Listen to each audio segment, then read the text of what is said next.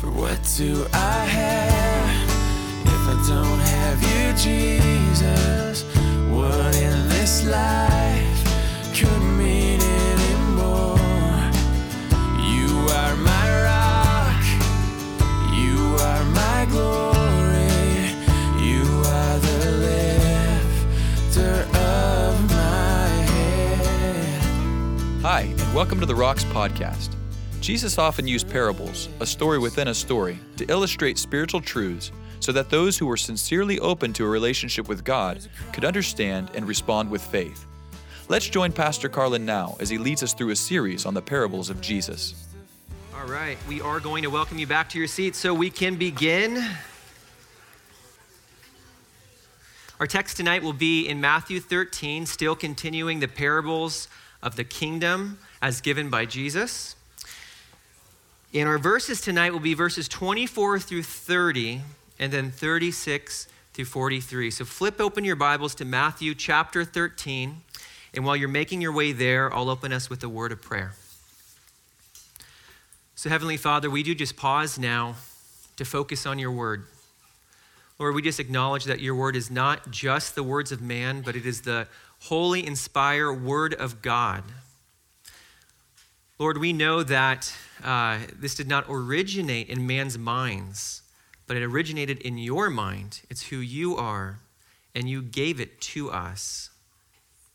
Lord, we just pray today that your word would do what you've intended it to do as you promised it would. Pray that you would illuminate your word today, God, that you would point out things in our lives that aren't lining up or that need encouragement, that need correction, God, and that we would receive that openly and joyfully, Lord, knowing that it's because of your great love for us that you've given us your word. Lord, we just commit this time to you. In the name of Jesus, amen. Amen.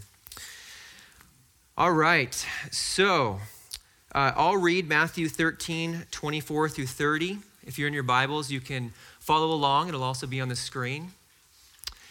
It says, Jesus told them another parable. The kingdom of heaven is like a man who sowed good seed in his field. But while, uh, but while everyone was sleeping, his enemy came and sowed weeds among the wheat and went away. When the wheat sprouted and formed heads, then the weeds also appeared. The owner's servants came to him and said, Sir, didn't you sow good seed in your field? Where then did the weeds come from? Continuing on, verse 28. An enemy did this, he replied. The servants asked him, Do you want us to go and pull them up? No, he answered, because while you're pulling up the weeds, you may uproot the wheat with them. Let both grow together until the harvest. At that time, I will tell the harvesters first collect the weeds and tie them in bundles to be burned. Then gather the wheat and bring it into my barn. So there's four points of this parable we're going to look at. It follows uh, uh, four sequences of events.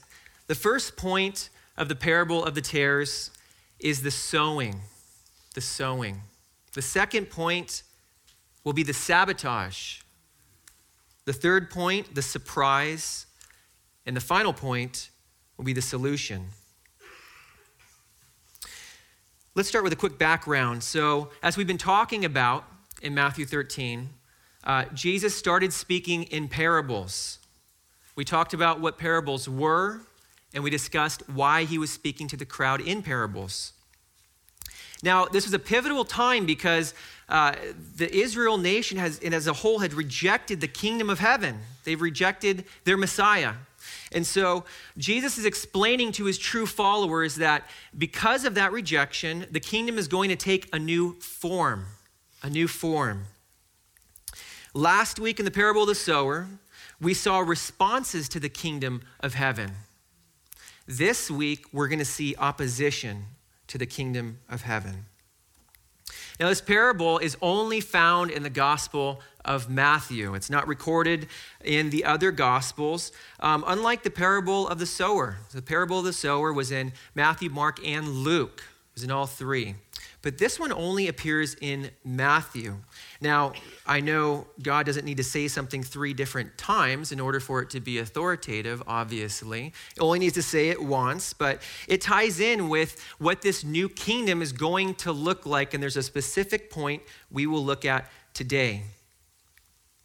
Now, when we talk about a new form coming, you have to recognize what their understanding of that day was of the kingdom of heaven meaning the, the messianic kingdom. When the Messiah comes, what's the world going to be like?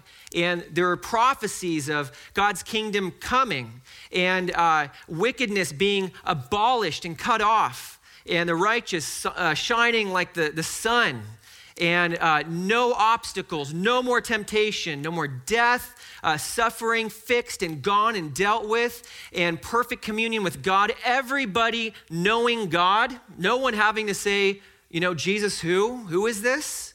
Uh, everybody would know. And that's what the Jews were looking forward to. And they were struggling throughout uh, their, their, their years, and as recorded in the Old Testament. They were struggling and struggling and just looking forward to that day, going, I know the Messiah is going to come. He'll fix everything. They were trampled on uh, a few hundred years before Christ came, trampled on time and time again by foreign invaders who would come and desecrate their temple and kill their people. And uh, then Rome came so here comes the Romans now. And they don't like the Romans that much, as you can imagine, okay? So the Romans are taking advantage of them. There's extortion, there's high taxes, and they are just yearning for this new kingdom the kingdom they've been taught about as a child, the kingdom promised by the, prof- the prophets in the Old Testament. And now the Messiah is here, and his true followers know he's here and can't wait for this kingdom. But as we discussed, because of the rejection of, of of his own people, the kingdom would take a new form for a time. It wasn't going to come physically yet. It was going to start spiritually, and it would come physically when he returned. And the in between time, from Advent to Advent, from when Christ appeared the first time to when Christ will appear again, that's the time that he's referring to. And he has to get this into their heads and into our heads and hearts uh, what the kingdom of heaven is going to look like now what it's going to look like. And so, the key aspect that we will see here is that there will be opposition to the kingdom of heaven during this time, and that the wicked will remain among the righteous until Christ returns again.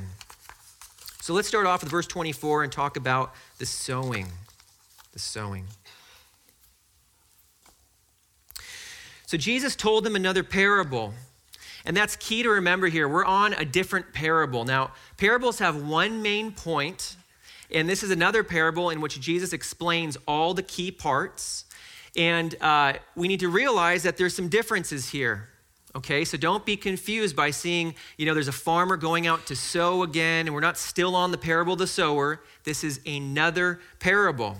Now, in the first parable, the soil represented men's hearts.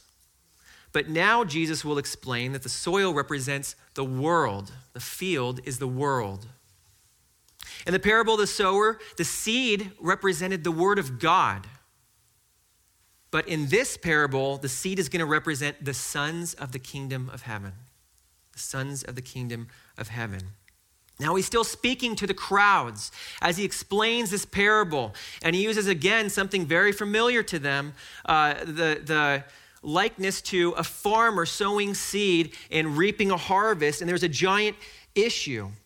He talks about the kingdom of heaven, and don't get tripped up on that word. Kingdom of heaven uh, is, is how Matthew describes eternity. He's saying, Kingdom of heaven, God's kingdom. He's a king. Now, John calls it eternal life. All right? It's the same thing. And John explains look, eternal life is just knowing God forever and Jesus Christ, whom he sent.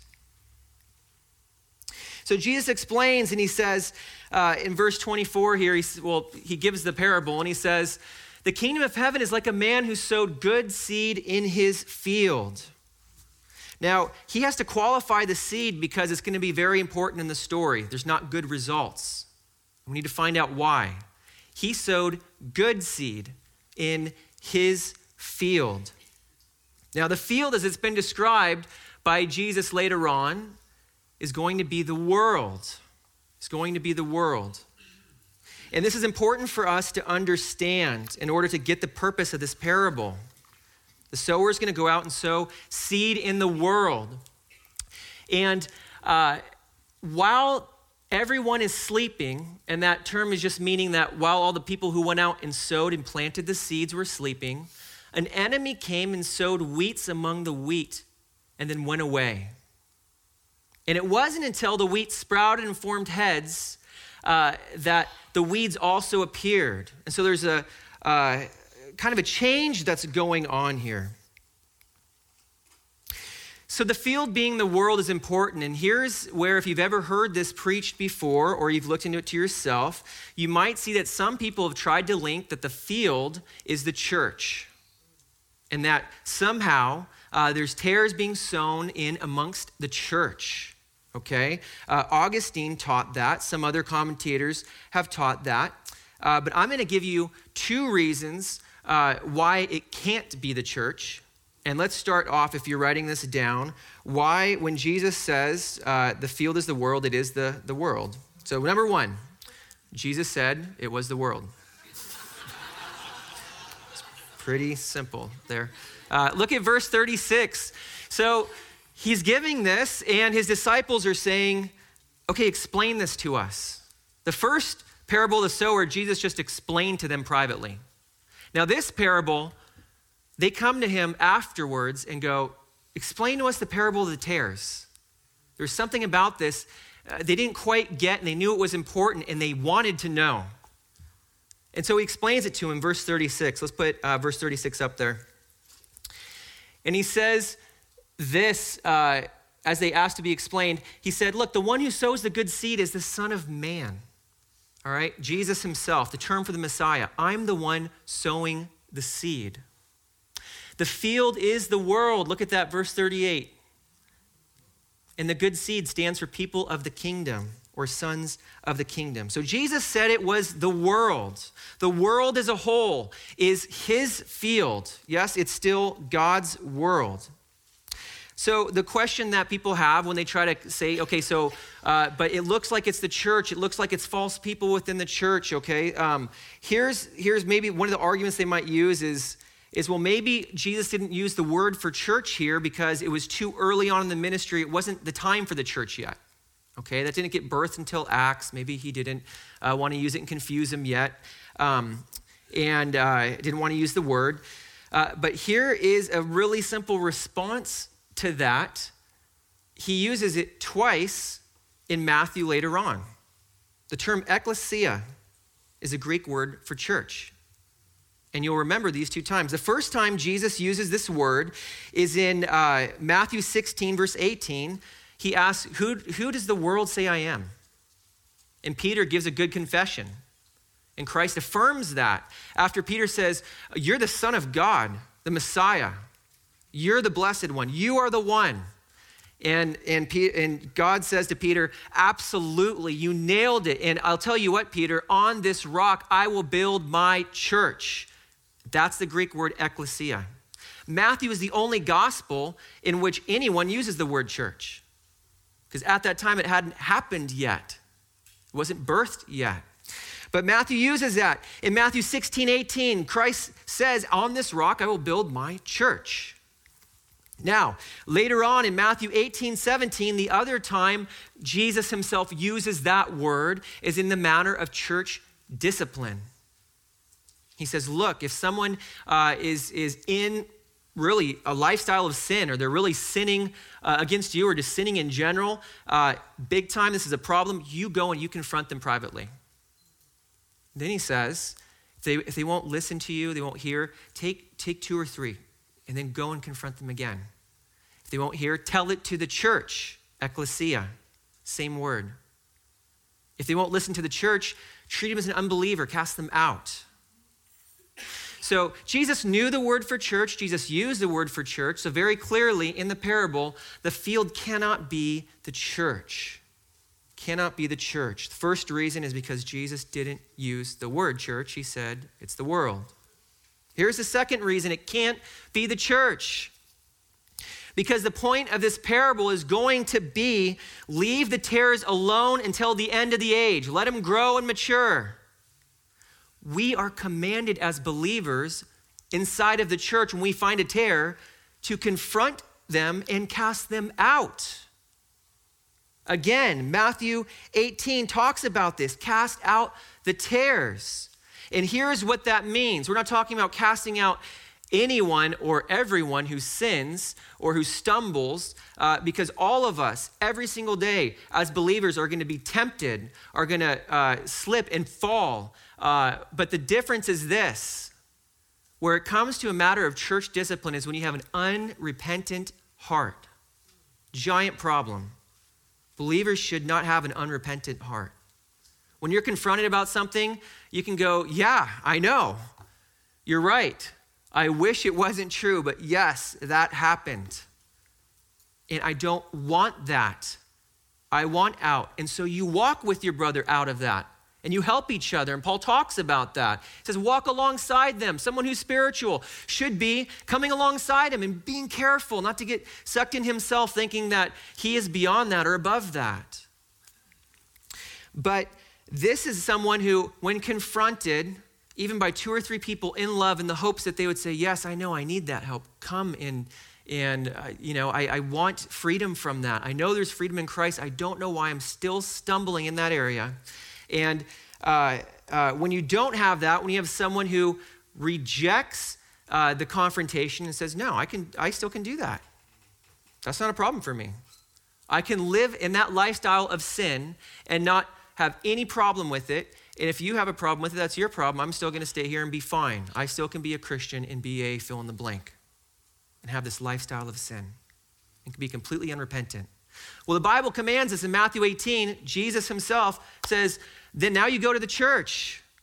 You bring it before the church and you cast this person out. And the example is given in 1 Corinthians 5 12 through 13, where Paul's talking about the Corinthian church who just had a whole bunch of problems. And he's saying, uh, Look, look, I heard that there is an egregious offense, someone who's sinning blatantly and boasting about it to the point to where the world is going, Oh, that's not right. But you're like glad that he's still there. Paul says this He says, Cast him out.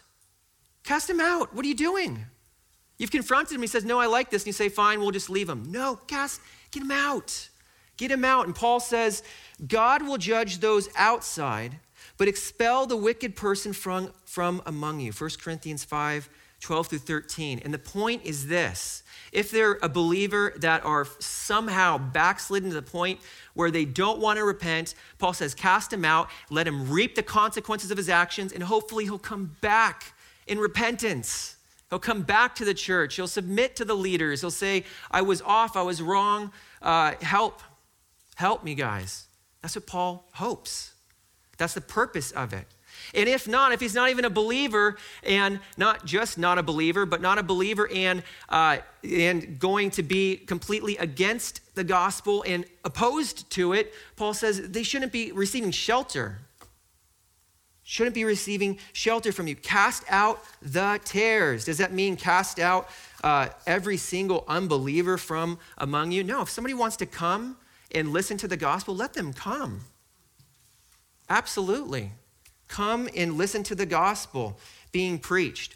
But if they want to come and they want to uh, be amongst us and blatantly oppose the gospel by how they're living their life and presenting themselves and be completely unashamed and unabashed and say, This is who I am and I'm proud of it, uh, and we say, You know, God's word says this, you know, brother or sister, and they reject that, then he says, Cast them out.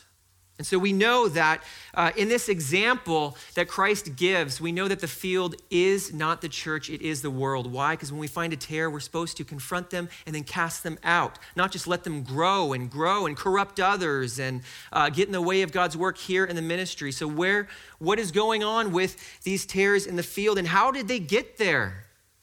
Well, that brings us to our second point the sabotage. So, now while Jesus, uh, being the sower, and the men are sleeping. Okay? Uh, an enemy comes in and sows tares among the wheat. Now, some people have pointed out that, you know, well, I wonder if what they're trying to emphasize is that we should be awake and be alert. And, uh, but really, that's not what's in this text. That's not the fault here. Uh, the Bible talks about the worker being worthy of their wages, uh, having sweet sleep, no matter how much they made after they've worked hard. And so uh, there's no fault really being found with the fact that after a hard day's work of, of you know, sowing the seed, uh, with Jesus that they're resting and relaxing. But what is being pointed out is that is when the devil works. That is when the devil works. He's going to come in when you are exhausted and when uh, you've had great success for the kingdom and you're looking forward to that harvest. And he sneaks on in there and he plants the tares for this reason. He wants to destroy the crop. He is trying to uh, completely demolish uh, the sons of the kingdom. He's trying to get rid of the crop. Now, uh, we do know that Jesus has given many promises to his people. We know that uh, we will be, uh, we're not immune to suffering, we're not immune to uh, being persecuted for being a Christian, but we do know that Christ will hold us in the palm of his hand. And he says, No one will pluck you out if you've come to Christ. If you're a true believer, no one's plucking you out. And so there's only so much a devil can do to you, okay? So he can't take your salvation, all right? But he is going to try to destroy this crop, maybe in the hopes that the farmer will give up on the whole batch. Kind of what the devil does. Get God angry at us so that maybe he will try to destroy us, okay? This is how the devil thinks. Now, he plants tares, and uh, the, the word for tares can mean uh, the, the similar term, maybe you've heard it called darnel. It's still called that today. It's in the uh, Middle English there. But all that means is that um, it was a weed that closely resembled wheat. Closely resembled wheat. We have a picture of both of them. Now, bear in mind, we're in the 21st century here, okay? So uh, plants do change a little bit over time. This is modern day uh, tares or darnel versus modern day wheat. But still, you can see how close they look. Uh, you actually can't tell them apart, I guess, unless you study plants for a living. You can't tell them apart until the head bursts up, until you see some fruit. You cannot tell them apart. See, they're thinking everything's okay, everything's fine, uh, but the heads come up, and all of a sudden, there's a problem. Now, believe it or not, uh, this isn't just an example, this actually has happened. This is how we know it's happened. Um, uh, maybe as far back even to Jesus' day. Uh, so, in the sixth century, a Byzant- uh, Byzantine emperor named uh, Justinian I published a book of past Roman laws. And one of the laws mentions this very, uh, very same thing. It says, look, uh, someone, if someone sows tares or wild oats in another man's crops to spoil them, whether secretly or by force, and talks about the consequences and punishment of that. Uh, and so this had been going on. And that just blows me away a little bit. You know, just to think that somebody would come and purposely sow uh, tares in someone's wheat field to get back at them or to whatever and just secretly say, oh, I don't know how they all got there. It must have been, you know, the wind blew really hard. Or, and they're, they're intentionally put next to, you know, like everywhere. It's not a random patch. I mean, it's flooded with these tares. Uh, people would do that. People would do that. So when Jesus uses this example, that may have actually happened before then or been happening at that time. Probably not a lot, uh, but it was not you know, completely crazy. It actually could have happened. And so, uh, what's interesting is that stuff like that happens even today. Even today. Uh, I've got a report I want to read to you by uh, Reuters News, January, 8, uh, January 16, 2018. Title is this, and I have a picture. French seed group says GMO protesters could force R&D relocation. This is what happened. I'll summarize the article there was a group called uh, Limagrain. They're the fourth largest seed maker. And they were doing a trial in France, and uh, they had modified uh, a seed and they hadn't, you know, added anything to it as a regular GMO. Okay, they just edited the DNA a little bit, got around the laws, planted it, and we're testing it out. And guess what happened? I'll read this to you. The French cooperative group was targeted last month by protesters who invaded the test fields southeast of Paris and scattered non-commercial seed. The reason they did that, if you think about it, because when they go to test their product, they go, oh, wait, it's still not doing what it's supposed to do. It must have failed. They snuck in there and did the exact same thing that Jesus is using as an example of the devil doing. Now, just a hint, that's probably not a good idea. If you're ever one of the bad, bad examples in the Bible of something the devil's doing, you probably should not be doing that. Thank you for that slide. Let's go back to the text. So, yes, this happened. Um, uh, this still happens because men's hearts are evil. But more importantly, uh, the enemy, the enemy. It says in verse uh, 38, the weeds, are going on before that, 39, the, the enemy who sows them is the devil. The enemy is the devil. You need to realize that you do have an enemy, you and I, and it's God's enemy. It's the devil. Uh, and he's planted tares all over the world, just as Jesus has. He spread his tares everywhere. Jesus spreads them to spread the gospel, to spread his people, and devil comes right along behind him and he plants his people. He plants uh, his gospel. The devil has a gospel. It's exactly everything else. Work, do it yourself follow this religion, follow that, anything but following God, he will take it. What the devil does is he corrupts things. Think of Adam and Eve. Just want to just start at square one with the devil. All right, God makes this beautiful creation, just incredible creation, never existed before, and now it's here. Adam and Eve are the crown jewel of his creation. He's speaking to them in relationship with them. And then, chapter three, here comes the devil. It comes to sow his tares. It comes to get in. How can we corrupt this? You know, all the devil can do is corrupt things. Okay? God is the one that can make things or call things into existence uh, that aren't in existence. The devil can just mess it up because the devil's a created being, he's not God. And so the devil corrupts things. This is exactly what the devil does. Now, who are the tares? What are the tares? Verse 38 says, The tares the weeds or the tares are the people of the evil one. The people of the evil one. They're the ones who uh, uh, are the sons of the evil one. They're the ones who are of him, who have the same mission, the same goal. They may look a lot like Christianity, but they are not. They're counterfeit wheat or counterfeit Christians. And the key in that is that they'll bear different fruit because they're a different plant. So let's move on to the third point the surprise. So after the farmer has planted the seed, and the devil has come uh, in behind him secretly and scattered his weed seeds, uh, now the surprise comes to pass. Verse 26 says, When the wheat had bore grain, the tares were exposed. And the disciples, well, not the disciples, uh, but the people in the story, his, his servants, say this they say, Didn't you plant good seed? Where did the weeds come from? And what I find funny about that is it's uh, the only parable given in Matthew 13 where there's a question and answer. And it reminds me a lot of the disciples, if you think about that. Disciples are asking these questions. It seems like something that would have been on their heart. Seems like something that they would have been wondering themselves. And maybe that's why they asked for the explanation of this parable. Didn't you plant good seeds? Where did the weeds come from? Now, the sower says this. This is what Jesus responds. He says, An enemy has done this. Not the seed's fault, not the planter's fault, not the soil's fault. An enemy has done this. There is opposition. There is another realm that has come in to my kingdom, that's coming in to corrupt my crop.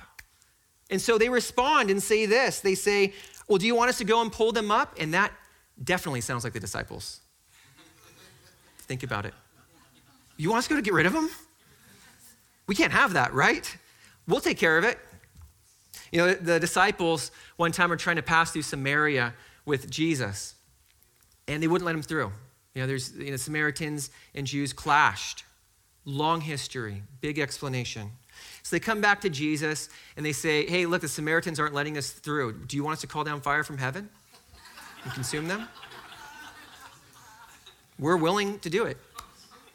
We're willing to do it. Give us that power, Lord, and we will absolutely do that. And it says Jesus rebuked them. He says, How long do we have to bear with you? No, absolutely not. No way. You don't know what spirit you're of or where you're. No way. That's not what I want you to do. Yeah, so they say, Do you want us to go pull them up? And this is what the sower says. He replies and goes, No. Again, sounds like Jesus, and he's, the sower is Jesus. No, I don't want you to do that. Because you may uproot the wheat. Because what has happened is the roots are now so intertwined that when you pull, if you want to just go around yanking stuff up, you're going to kill the wheat before it's matured into its fruit, into the harvest. And so the surprise was this the surprise was that there was an enemy, there was opposition, but the bigger surprise was Jesus' response it's going to stay that way for a while. It's going to be that way for a while. There's going to be two realms, two kingdoms, so closely together, uh, not divided by city, not divided by ocean, not divided by anything else, but, but there's to be kingdoms so close together. It's to be people sitting at one cubicle in an office and people sitting right next to them. They're sharing the same uh, cubicle.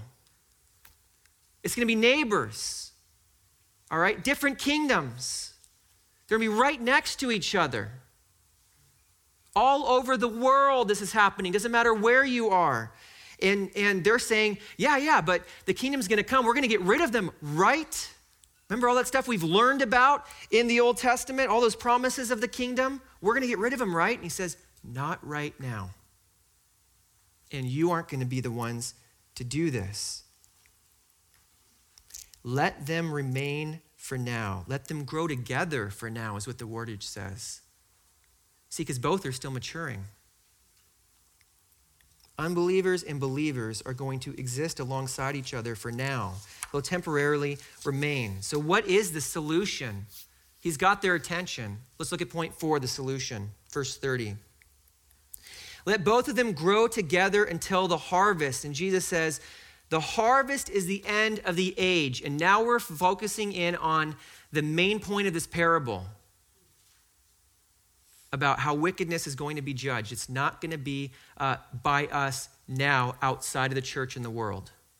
It's not going to be our position. In the church, we are going to confront it and cast it out.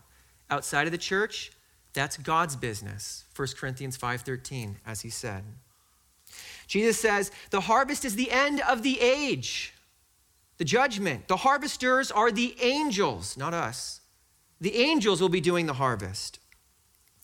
And look at how he describes this here. At that time, I will tell the harvesters first collect the weeds and tie them in bundles to be burned. Then gather the wheat and bring it into my barn. Now let's look at verse uh, 40 and on. He explains this. And he says this He goes, Here's the solution. You can't pull them out because you're going to destroy the wheat. So, uh, what's going to happen is at the end of the age, when everything's mature and we know what everything is, it's going to be cut down and separated.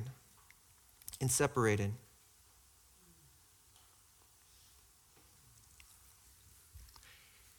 It says, At that point, the Son of Man will send out his angels, and they're going to weed out of his kingdom everything that causes sin and all who do evil. That word for causes sin is just uh, anything offensive, everything that is wicked and wrong, and all who do evil. He continues now and says, Then they will be thrown into the blazing furnace, where there will be weeping and gnashing of teeth. What Jesus is describing is the final judgment. The final judgment. Heaven and hell, believers and unbelievers, saved and unsaved. He says that, is when it's going to be taken care of. So he says, No, you aren't going to do this right now. You're not going to go and separate everything now and tear down what you think is this, and you know, and you know what you're to go blow up uh, that building because you know a lot of sinners live there. You know, I mean, come on, that is not what you're doing. That is not your job. You aren't uh, the harvester. One, you're to destroy innocent wheat or people that were coming to me that just hadn't come to me yet. That is not our job. We know the Spanish Inquisition. We know the Crusades. We've seen this played out when people have done this wrong and they thought the kingdom of heaven is physical. And the kingdom of heaven is, is uh, now here in the physical form. And so we need to conquer this world for Christ, which means we put a sword to their throat and say, believe or we kill you. Christ goes, That is not how my kingdom is going to come. My kingdom is going to be planted. Some are going to resist, but it's going to be planted in people's hearts, and those who receive me, it's going to grow, it's going to blossom, it's going to, it's going to give the fruit of eternal life. That is how I'm going to build my kingdom. And eh, but how are you going to separate wickedness? How are you going to get all these offensive things out at the end of the age when it's done? At the end of the age. Look at Matthew 25. I have this verse for you. Jesus is talking about the judgment. He says, When the Son of Man comes in his glory and all the angels with him, he will sit on his glorious throne, and all the nations will be gathered before him, and he will then separate the people one from another, as a shepherd separates the sheep from the goats. He will put the sheep on the right side and the goats on the left. Then referring to the goats, those who who are the tares, the weeds, those who are unrepentant sinners who never came to Christ, rejected the Messiah. It says, then they will go away to eternal punishment, but the righteous to eternal life. Jesus says, You leave this to me. You leave this to me. Your job is to not go and rid the world of wickedness. Your job is to go to the world and preach the gospel. And yes, wicked things may happen to you. They did to every single disciple. It might happen. And Jesus says, Take heart, I've overcome the world. They did the same thing to me. Of course, they're going to do that to you. Your job is not to go and cleanse the world of wickedness. That's my job, and I'll do it. Do you want to know why I'm waiting so long? Because it's so important. This is the last shot and the Bible says that it's not God's will that any should perish, but that all would come to the knowledge of eternal life. Peter again says, God's patient. God's patient. So bear with his patience, knowing why he's patient. He was patient with you. Talked about that before. And me. We came to him. That's why the delay. Remember, as, as Paul said in 1 Corinthians 5:13 again, he says, Let God judge those who are outside. That's his job. He'll deal with it. He does. Nothing escapes him. Let him decide who's had enough chances. Let him decide who's ripe in unrepentance. And then save him for the judgment. God knows how to deliver the righteous to eternal life and to preserve the wicked for judgment. He knows how to do that. Step out of that area. And he's saying that to his disciples then because they couldn't get it through their minds. They wanted wickedness gone now, and I want wickedness gone now. There's a problem. If it was a few years earlier, I would have been on the other side. So, in God's patience, God's patience, he says, I will take care of it.